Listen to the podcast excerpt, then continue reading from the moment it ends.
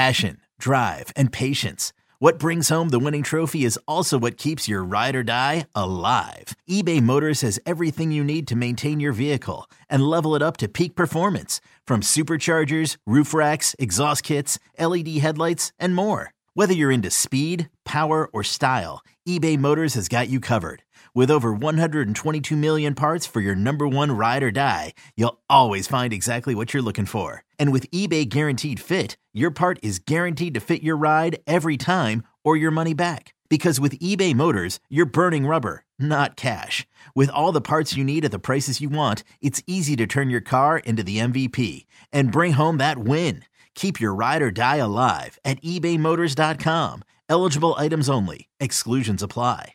Old Man Winter here. If I had it my way, it would stay winter all year long. Short days, wind chill, black ice, and a good polar vortex. Oh, heaven! Wait, is it getting warm in here? Your cold snap is over, Old Man Winter. Spring has arrived.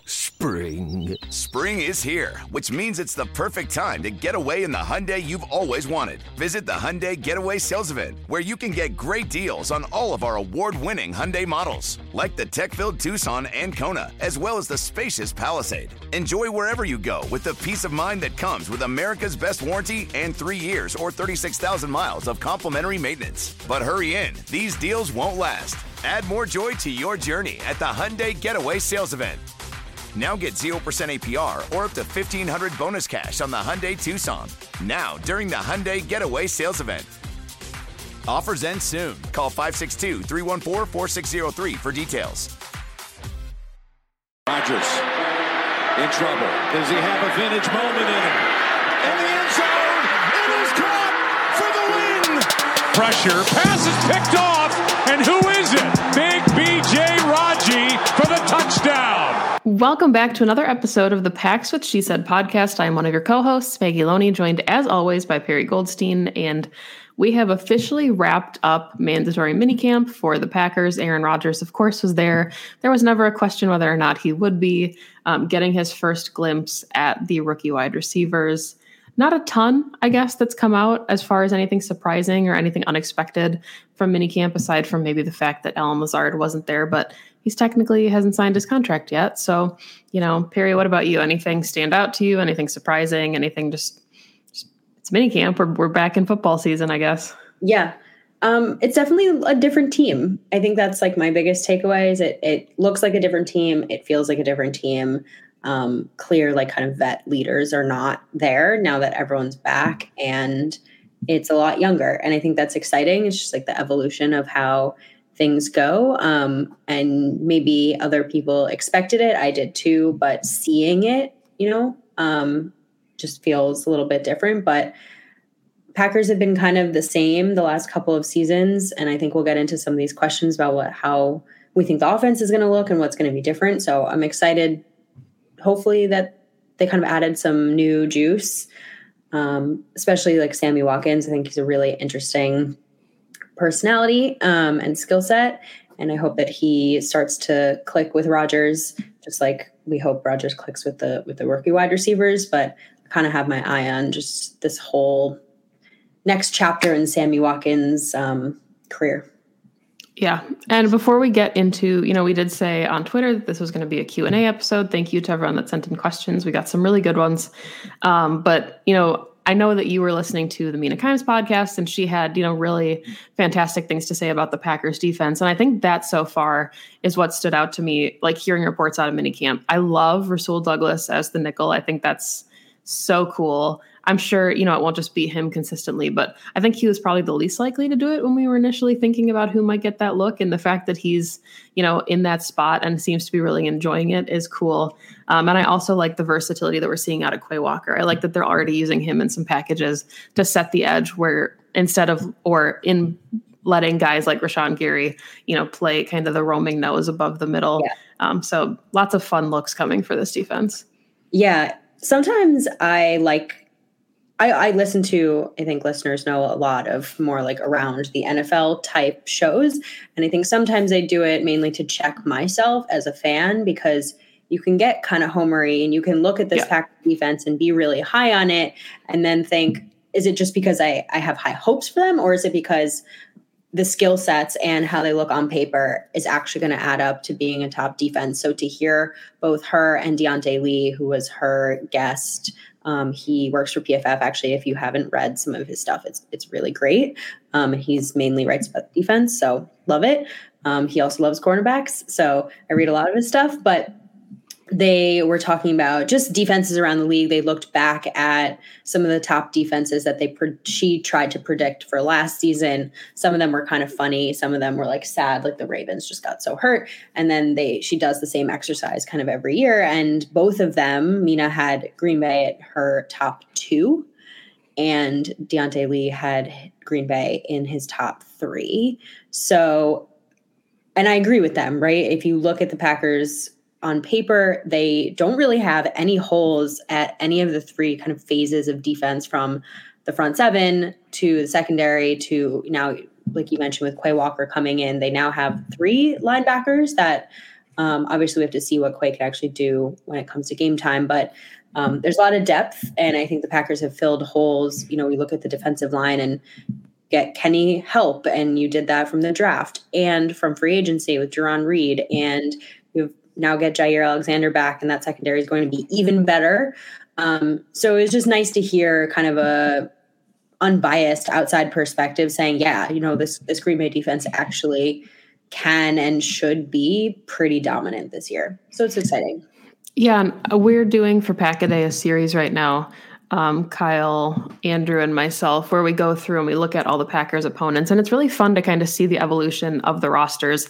You know, and I agree with you that it, it's important to take a step back and kind of compare this Packers roster to rosters around the league because we can have a tendency to, you know, have high expectations because of guys like Aaron Rodgers and, you know, the the highest paid players at their positions, Jaire Alexander, and the, the way that these players can elevate teams. But it has been really interesting in doing kind of those like deep comparisons to seeing that you know, the Lions potentially have the best shot at getting second in the NFC North right now, you know, barring some significant injuries and just, you know, the way that the league has kind of fluxed. The next couple weeks we'll be talking about some of their other opponents. But yeah, it's been really cool to take like a, a deeper look at some of these rosters that we don't normally get to see, like the Jets. We'll have to talk about the Jets. And the Jets is, are actually a really exciting roster right now. But let's dive into our questions. We had some really good questions, like I said earlier, uh, from Twitter starting with what player on each side of the ball do you think takes the biggest jump from last year?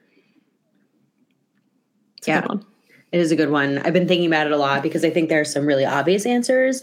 Um, and I think biggest jump is really kind of a subjective, not to nitpick right. the question, but it is a little subjective, right? Like, are we talking about a Rashan Gary who is already on this ascension and there's the expectation that he's going to now make that jump to edge one potentially one of the best in the league right? Is is getting to that full potential that we kind of see him nearing? Or is it Eric Stokes right? Who had a fantastic rookie campaign and you hope to see him again kind of ascend into that second year player um, not having some of those you know rookie mistakes getting better at tracking the ball and his kind of ball skills. There's some things that he needs to improve on. I think you can make the case for both um, of those types. Um, and I think on the other side of the ball, I, I the offense is a little bit more challenging to me because I think some of the players that are left from the previous regime are really set in who they are. Mm-hmm. Um, so I don't see Allen Lazard taking a big jump. You know, even if he kind of slots into that wide receiver run role, he doesn't need to, right? He he has his role. He's very good at his role. And my expectation isn't that he's going to become the next Davante Adams, right? Same with Jones or even AJ Dillon. I'd love to see more balance in getting AJ Dillon on the field more or having both of them on the field, but that's not that's not a jump to me. So I think the only my only response, I guess, to this question on the offensive side of the ball is Amari Rodgers, right? Which is basically you hope he goes from no production whatsoever to legit some any kind of legitimate production in the offense this year. Yeah, I like, you know, the way that you summarize the defensive picks because I think, you know, obviously you could add a guy like Jaire Alexander into that conversation too. We know who he is, we know what he can be, but since he was injured, you know, wanting to see him get back to, I thought he was going to be a first team all pro. That was my like bold prediction for GSED TV before the 2021 season started. And obviously the injury took that away from him. So seeing him get back to that kind of form, does that really count as a jump? Probably not, but you know, it shows the the kind of improvement that the defense or the team as a whole would have if he does make that kind of leap. I'm gonna go with Darnell Savage, I think, for this actually. I my like my brain says Eric Stokes, but just, you know, even hearing like the safeties coach and you know Jerry Gray and all of these different coordinators talking about how they feel about Savage and even like Rasul Douglas and the guys in the room thinking that he can be a premier safety in this league. If he can just put a couple things together with the secondary that's already so dangerous, I think that that would just, you know, go a long way as far as not only the production of the defense, but just this core, especially going into, you know, his his fifth year option and the fact that he's due a long-term contract yeah. really soon. Yep. Um offensively, that's tricky. I, it feels like a like a cheat to say anybody that's not like a rookie wide receiver, but they weren't on the team last year. So, you know, we yeah. don't have their production to measure. I think what I'll be interested in is the guys like Tyler Davis, as weird as that sounds, are guys that will have the opportunity to carve out a role for themselves. Robert Tonyan obviously coming back. Again, it's kind of cheating because he's injured, but seeing more production, I think, from the tight end room as a whole would go a long way for the offense, especially with young receivers. I think the only other thing I'd add about the offense that I've been thinking about too is and again, I don't know what a jump looks like for an offensive line, but I think another right. year together and another year, hopefully with everyone healthy. Like there was so much bubbling last season that I'd love to see finally what this offensive line looks like healthy. And I don't know if we will see that until the second half of the season, but I think it's going to be a really cool comparison to say, okay, there's been there was a lot of rookies on the line last season, right? A lot of guys who had never had to start before, like Yosh, you know, you're by the second half of the season, hopefully you have David Bakhtiari and Elgton back. Like, what does this line actually look like comparatively when you have your five key starters on the field at the same time? Yeah, and I mean, I think it's funny for all the conversations that we had last season about, you know, there being really good depth along the offensive line. You could argue the depth is like exponentially better this year. And that's not including, you know, Elgton Jenkins returning from injury. So the way the Packers drafted, I think we were all really high on the three linemen that they took and their versatility to play at any spot. Um, so I think that's going to be one of the biggest camp competitions is where these guys will end up finding kind of their spot on the line. But Next question What is your way too early prediction as to who will end the season as the top three wide receivers um, from a productivity standpoint? And then what's your go to summer beer? um, I think it's pretty simple to me. And this is obviously under the assumption that Lazard signs his contract and plays for the Packers. But to me, it's going to be Cobb, Lazard, and Christian Watson. Um, I would love to see, you know, a guy like Romeo Doubs or even Amari Rodgers get in there. But I think I say that one because Cobb is the vet now, right? Like he is the guy. He's also now Rodgers' only security blanket. So I fully expect him to have a productive season. And that could mean, again, 600 yards, six touchdowns. That's still going to be a great season for a guy like Cobb. Feel similarly about Lazard. You and I have talked about this. Like my expectations for a Packers receiver having an 1,000 yard season is very low. I, I, don't see that happening. But if you have Rodgers spreading the ball around, you can get these top three guys to be incredibly productive, and it won't matter because points are points no matter who's scoring them. Um, I say this with a caveat that this is this question asked about productive wide receivers. Um, if it was most productive offensive skill players, I'm putting Aaron Jones and AJ Dillon Same. in that top three. Um, Aaron Jones has been has had the second most targets, you know, in the passing game from Aaron Rodgers for the last couple of seasons. I don't see that stopping. I actually see that increasing. Obviously, that you know all doesn't even include what him and AJ Dillon are able to do on the ground in the running game. So if I'm looking at this holistically across everyone, it's going to be both our running backs in the passing and the running game and a Lazard or a Cobb. It's not going to look that much different, I think. And we can maybe get into this in some answering some of the other questions. I don't think this offense is really going to look that different without Davante Adams. You're just going to have someone else running those routes and Aaron Rodgers is going to be throwing the ball around. We've seen this before when Adams gets hurt, right? Like the offense is going to look like it did the last 2-3 seasons when you didn't have Adams on the field. Yeah, I'm glad that you put that in there about Jones and Dillon because I think that that, that is a big asterisk. You know, Robert Tonyan too coming back. If Aaron Rodgers, you know, we know he's going to utilize his rookie wide receivers. We know it's not just he's not going to disregard a second round pick, right? Like he's going to have to develop a rapport with him to an extent and get Watson acclimated into the offense. But from a productivity standpoint and how this offense works, Matt LaFleur uses two tight end sets all the time anyway. So there will be other weapons on the field. I think, you know, from a productivity standpoint at wide receiver, we could be looking at numbers where it's like 700 yards, 600 yards, 500 yards. And on paper, maybe that doesn't look super productive, but just the cohesion of the offense in general and the way that it'll function, I absolutely agree. I think you said it perfectly that it's not going to look that different. It just might look different from the sense that the Packers might not have a thousand yard receiver this season. Right. But let's say you do have five skill players who have over 500 yards and five touchdowns. Right? That's you're still going to have a really productive offense. Um, right. And then in terms of my favorite summer beer, um, I love any kind of sour, any sour beer. Mine is Heineken 0.0 because it's alcohol free. Because Maggie is can't drink right now. Um, but I can't wait to drink beers next summer. Um, all right. So next question: What surprise player or players, plural, do you think could be cut this year? And I don't know if we're talking like mid-season or if we're talking about the ramp up, you know, after preseason. That's, that's a tough one. That is a tough one. Do you have an answer on the top of your head? Because I might I, think about it a little bit.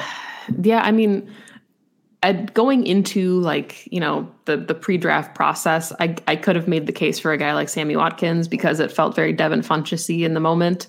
But the way that Lafleur talks about him and Rodgers yeah. FaceTiming him, Sammy Watkins has a realistic shot maybe at being wide receiver one, like of the way that Rodgers wants to utilize him. So definitely not the case there. Um, I don't know. You know, normally you you could argue guys like Dean Lowry, but he's been so productive that he's not. It's not going to happen. So I don't know. I, I don't see there being, I don't see a Josh Sitton in the situation, I guess, where somebody that would really like, you know, shock everybody if they just weren't back on the roster. I agree with you. I'm not sure there is one. I, I think it's going to be very par for the course. It's going to be camp guys that we love, like Juwann Winfree and KB and Ento, et cetera. Like they're going to be back on the practice squad. I, I don't think there's going to be anyone that necessarily gets cut that fans are like, oh my God, we're so shocked. Yeah, and I think, you know, if a guy like Dennis Kelly had come back, Billy Turner honestly would have been a really good candidate for me as far as a surprise cut if he was on the roster. But the fact that the Packers kind of cleaned house before the draft, yeah, I think the surprise cuts happened already. I think that, you know, we're not going to see anything else as camp progresses. Um, what should we expect from the offense this year? We kind of talked about this a little bit in answering every other question, but I don't know. I think spread the ball around, get all your skill players involved. I don't know. Yeah, I've been thinking about this a lot because I've been seeing a lot of chatter, talking, chatter, yes, um, about the Packers all of a sudden being this power run team. Yeah, thanks, and, Dan Orlovsky. And I just want to, I'm going to tweet this at some point once I get it into a nice, neat character. But I don't really get it because I understand, um, you know, from outside looking in, you can say, well, there's no true wide receiver one. So why wouldn't they lean on their two backs? Okay, fair. But Matt LaFleur has used power run concepts already the past couple mm-hmm. seasons, ever since they drafted AJ Dillon.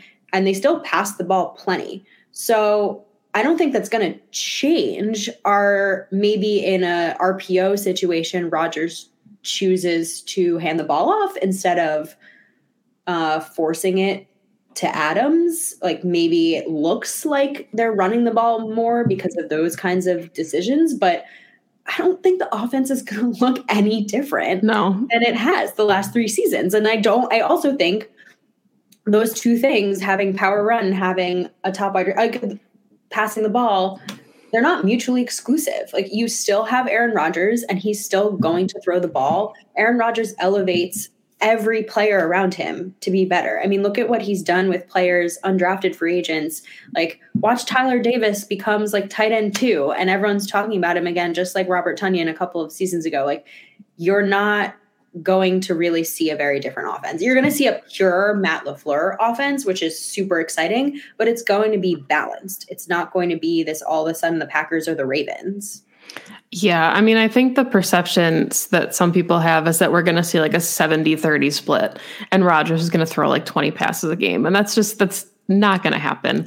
It, it, didn't happen when Jordan Love was the quarterback, you know, when Rodgers had to sit out. So it's, it's not the way that Matt LaFleur operates his offense. And it's definitely not the way he's going to operate an offense with an MVP candidate, you know, for his third consecutive season under center, especially, you know, and you know read the tea leaves however you want. If rodgers is literally talking about every season being a case by case basis and possibly retiring i don't think he's going to be like yeah i'm just going to you know throw the ball five times and you know lean on the run game in my last season. Um yeah i just i don't i think you know maybe the perception with the the run game being more involved is just that we're going to see running backs as the primary focus in the offense. You know, pony package, a lot of catching out of the backfield, but as far as scrimmage numbers for the both backs, I think it'll be pretty consistent to the numbers that we saw in 2021 when Davante Adams was a Green Bay Packer. Um, yeah. You mentioned Juwann Winfree already. We have a question about it. Is he the next Jeff Janis, or will he actually make the step to wide receiver three? That's tough. No, that's a yeah. That's I, I don't see Juwann Winfree making the team or the 53. I should say. Like he will be another practice squad guy, but Packers are already caring about six wide receivers. I think can actually are lock are locks to make the team. Um, all three draft picks I would put over Juwann Winfree. Yeah, and I mean I think Winfree's one of those guys that will make a really good case for himself to be like you know, if there's seven wide receivers, wide receiver eight, like the second there's an injury, I think he comes up to the active roster. But I just don't see him cracking into, you know, and I I do understand that the Packers always draft who they feel is the best available on their board, but if they were that high on a guy like you know Winfree, maybe they sacrifice the the two Ray pick in the seventh. You know, like I think they yeah. would have given him more opportunity. So, um, all right, do you think Jordan Love should have the playbook down in year three? Yes. And I think he already has the playbook down. I think that I agree. The, the discrepancy here is you can have the playbook down, but can you execute? Right. And I think what we want to see from Jordan Love in this year is how well are you executing this playbook? But he has it already in his head. Yeah, I'm excited for him to get more reps, obviously, in the preseason. Um, I'm curious to see, you know, the way that the offense functions when he's under center. I thought there were moments in the Chiefs game. It's not a good, you know, look. Obviously, it's a one game sample size, but I think that you know he's going to continue to progress, just like a guy like Kurt Benkert is progressing in the offense. These quarterbacks that have been in the room a long time, especially of Jordan Love's pedigree as a first round pick, I think he's got it, you know, more than people maybe want to give him credit for as far as his command of the offense. All right, are we watching? the USFL? And if yes, any thoughts on the quality of the game or the competition? You said you were not watching this. I am correct? not watching, so it's it's you, all you. Um, yeah, I started watching it a little bit in the off season because it was football and you know new. And when there's football on my TV, I tend to to check it out. I think some of it stylistically is pretty cool, like drones filming kickoffs. Like it's a lot of stuff I don't think I'd want the NFL to adopt. But as far as like a a B league or a farm league, it's really cool to see them kind of test things, test these things out. Hearing the referees talk about why they're making the decisions live is really interesting. I think again, it could get the NFL in some hot water, but there are some cool kind of things that they're experimenting with. Um, but I like it as far as you know. I, I hate to keep calling it a farm league, but guys that you know maybe didn't latch onto a practice squad in the NFL, but do want to get their film out there. I think there's some guys that are talented enough in the USL to get a USFL to get a call up to make an NFL roster, either on the back end of the 53 or the practice squad. So from that kind of perspective, it's cool, but it's not going to replace, you know, what I watch on Sundays come come the fall. Um, Perri, do you want to do you want to take this last question? do you, um, so if you won four and a half pounds of mozzarella in some sort of wacky supermarket weight guessing game, what would you do with it all? Yeah, shout out to Peter Bukowski for accurately guessing 4.5 pounds of mozzarella and winning it. You know, as somebody who is Italian and lives in Wisconsin, big fan of mozzarella as a cheese, uh, big fan of cheese in general. I don't know. I'd probably just cut it up and eat it on everything like I do with the cheese that's in my house already. What about you, Perri? Do you do anything weird with it? No weird, but I would maybe have a little like pizza party and have some friends over and we all make some pizza pies with uh, my fresh mozzarella. Do some. I don't know what it says about me, but when I hear four and a half pounds, I'm not. That isn't a lot of mozzarella to me. Just means you're meant to live here. Yeah, I'm like that's Sunday. That's grocery shopping. But I mean, these were fun. These were good questions. Um, you know, made me a little bit hungry, I guess, towards the end there, but always fun to to see i guess where fans are at as far as you know the questions that they have going into the off season. And i think or into training camp. And i think a lot of these questions will be answered once you know the pads come on and we're able to to get more insights into practice. So yeah. I think it's fair that everyone's wondering what this offense looks like. Yeah. Um but i think it i don't think it's going to look as different as we think it is it's just going to be no 17 which is yeah. unfortunate you know seeing him in his black and silver Raiders jersey, it it's weird. Even though he looks dope. no, I, I, I, I, don't like it. It's not right. Um, it's hard to watch a homegrown guy go somewhere else. Like, it is. No, I agree. I grown guy, right? Like the leader in so many um, records, like someone who's going to end up being in the Packers Hall of Fame. I uh, I don't love it, but the Packers will be fine. They will persist. So you saying homegrown made me realize that we did miss one question. It's actually a really interesting question. It's at the very bottom of our list. So sorry, whoever asked it. Um, for 47 consecutive seasons, and we didn't fact check we didn't fact check this. So um, Green Bay's leader in receiving yards has been a guy whose career started and developed in Green Bay. So does that streak end this year with Davante Adams leaving, or who would be most likely to keep that streak alive? Would it be Randall Cobb, Amari Rodgers, or one of the rookie draft picks.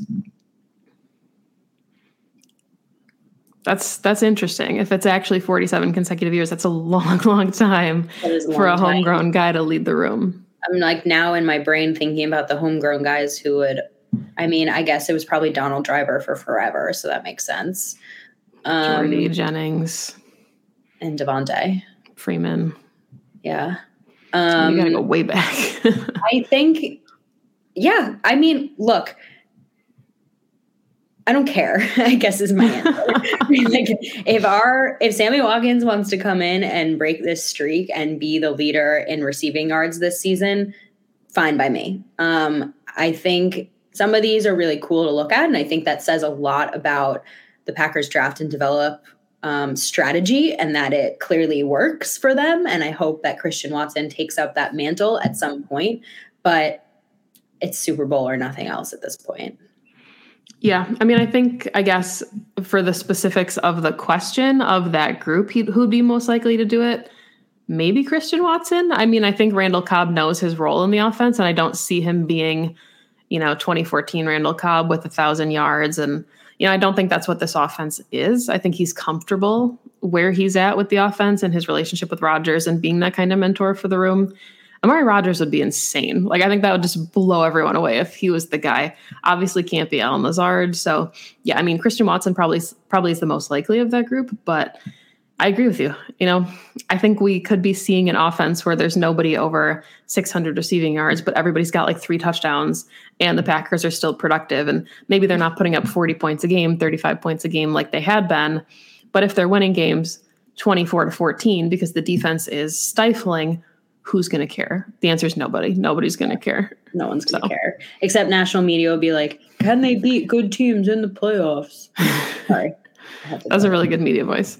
But that is all the time that we have for today. You can find Perri on Twitter at Perri underscore Goldstein. You can find me on Twitter at Maggie J. Loney. You can follow the podcast on Twitter at PWSS Podcast or find the podcast on Twitch, twi- uh, Twitch, Instagram, and YouTube at Pack's What She Said. Thank you, as always, for listening to the show. Thank you for sending in questions. Next week, we will have our Father's Day episode. Can't wait for that. It's one of my favorite shows every year. Um, but yeah, go Pack Go. Go Pack Go.